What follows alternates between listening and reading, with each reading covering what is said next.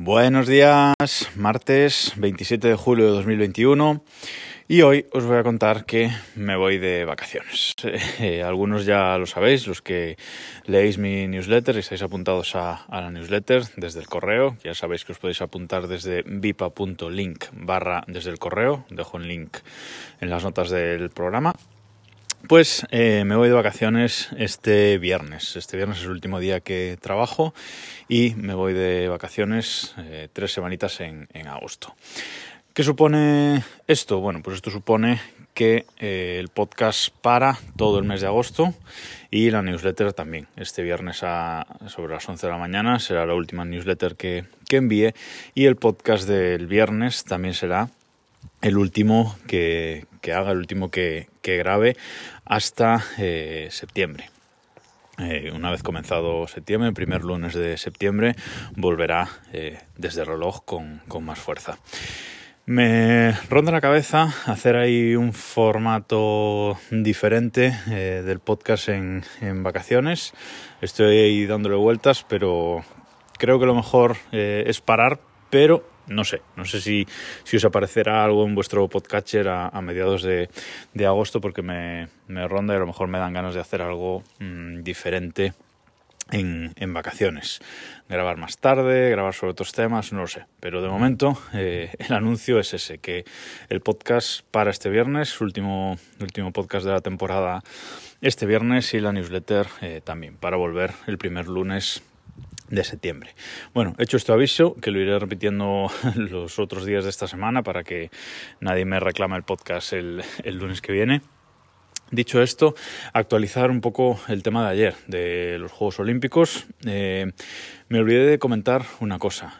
Por un lado, en la aplicación RTVE Play, esta nueva de Televisión Española, pues tenemos la posibilidad, aparte de ver los directos, de ver competiciones anteriores grabadas, de ver los diferidos. Ahí, por suerte, sí que Televisión Española lo organiza bastante bien y ahí podemos ver las competiciones, partidos, etcétera, que no hayamos podido ver en directo. Y el otro detalle, os decía que la aplicación Olympics o la web Olympics.com, que no me gusta en cuanto a diseño, que tiene todos los datos, pero a veces no muy bien organizados, pues hay otra posibilidad para ver esos datos y es Google directamente. Si ponemos en el buscador de Google Tokio 2020, nos va a aparecer arriba un menú en el que podemos seleccionar pues próximos eventos, clasificaciones, directos actualmente. Bueno, toda la información que necesitemos sobre los Juegos Olímpicos presentada en ese diseño de Google claro y muy limpio. Y toda esa información la bebe, y lo pone abajo en letra pequeñita, la bebe de Olympics.com. Es decir, ahí tenemos la misma información que tenemos en Olympics.com, pero mucho mejor presentada. Y es una forma fácil y rápida de ver la información. Bueno, y estos dos puntos iniciales aclarados, voy con el tema de hoy 3 minutos después.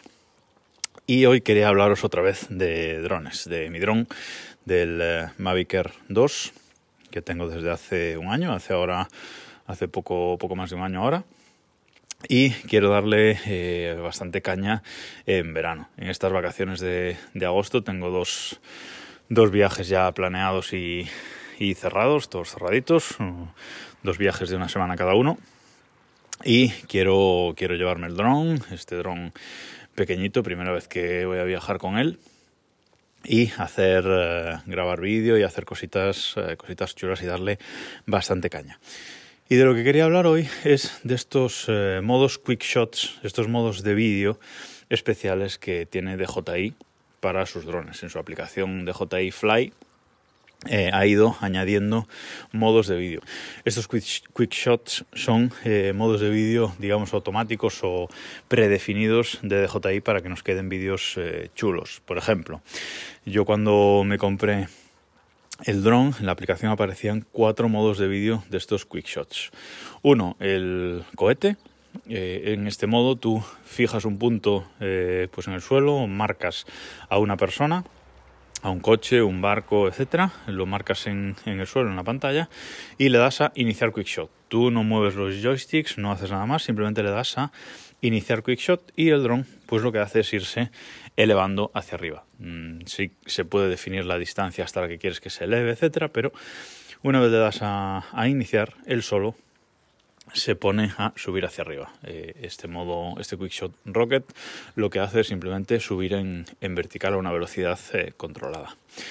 Luego, otro de los modos que hay es el Drowny, el típico modo en el que el dron va hacia atrás en diagonal y se va alejando también a una velocidad constante. Pues lo mismo, lo que haces es marcar una persona, un objeto que detectes en tierra, le das a iniciar Quickshot y él solo pues va hacia atrás. Estos modos evidentemente se pueden hacer moviendo los joysticks manualmente, pero nunca van a quedar tan bien como que el dron lo haga de forma automática. Más modos que hay de estos quick shots, pues el modo circular.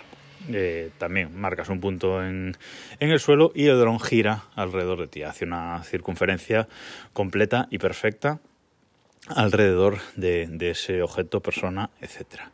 Y el último modo que tenía, que es uno de los que más me gustan, es el modo espiral, que también va girando alrededor del objeto o persona que definas en el centro. El dron le das a iniciar, el dron empieza a girar, pero ese círculo lo va abriendo cada vez más, con lo cual queda un efecto muy chulo. Si estás en un sitio interesante, queda muy chulo el primer plano, que sea un plano bastante cercano, en el que solo se vea a esa persona y pues por ejemplo verde en el suelo o lo que sea, y de repente se va abriendo más y más y más, y a lo mejor pues estás encima de una montaña con unas vistas espectaculares y quedan unos planos muy muy chulos. Además, DJI lo que hace con estos quick shots, una vez que lo graba, luego en la propia aplicación, si le das a crear quick shot, hace una pequeña edición. Tú esto luego puedes coger el vídeo original y editarlo como quieras, pero ya DJI directamente hace una pequeña edición que queda bastante bien. Y en estos 4 modos que he comentado, lo que suele hacer es empieza con un plano lento de los primeros segundos de grabación. Luego hace una subida rápida, una transición rápida, pone a cámara rápida gran parte del vídeo, con lo cual se ve muy chulo, y al final vuelve a ir lento. Bueno, dependiendo del vídeo a veces lo edita diferente, pero le pone una música predefinida de DJI y suelen quedar muy resultones para hacer así un vídeo rápido, pues para compartir en redes o lo que sea. Queda muy resultón ya directamente desde la aplicación del móvil. Lo grabas, lo creas y ya lo subes si quieres. Y recientemente, sobre todo con la salida del DJI Air 2S, que es el sucesor de este dron que tengo yo, han añadido, también para los que tenemos el modelo anterior, han añadido 2 quick shots nuevos, que los he estado probando la semana pasada y también están chulos. Están el modo órbita, el quick shot órbita, que esto es parecido al circular, pero en vez de estar siempre a la misma distancia del objeto cuando va alrededor, pues lo que hace es hace una órbita, pues como si fuera la órbita de la Tierra alrededor del Sol, ¿vale? Más cerca en un lado y más alejado en otro, de forma que empieza cerca de la persona grabando, cerca de la persona o del objeto, y va haciendo una elíptica, alejándose y luego volviendo al punto de origen. Y también queda bastante chulo, es una perspectiva curiosa, la verdad. Y ya el último es el que han denominado modo asteroide, que este me ha sorprendido muchísimo, la verdad, porque la forma que tiene de grabarlo, la primera vez que le di a iniciar y grabar, es bastante curiosa. Y es un vídeo que cuando creas el quick shot directamente en la aplicación, lo que hace es reproducirlo al revés. O sea, tú lo graba al derecho, pero lo reproduce al revés. Lo que hace el dron es fijas la persona para la grabación inicial, le das a iniciar y pues está grabando un rato en plano corto. Luego se aleja mucho, se aleja bastante, y una vez está en el punto más alejado, lo que hace es una foto esférica de todo lo que tiene alrededor. Empieza a hacer fotos realmente, no graba vídeo, sino que el dron se queda quieto en un punto y empieza a girarse sobre sí mismo y a girar la cámara para hacer fotos y hacer una esfera completa de lo que tiene a su alrededor.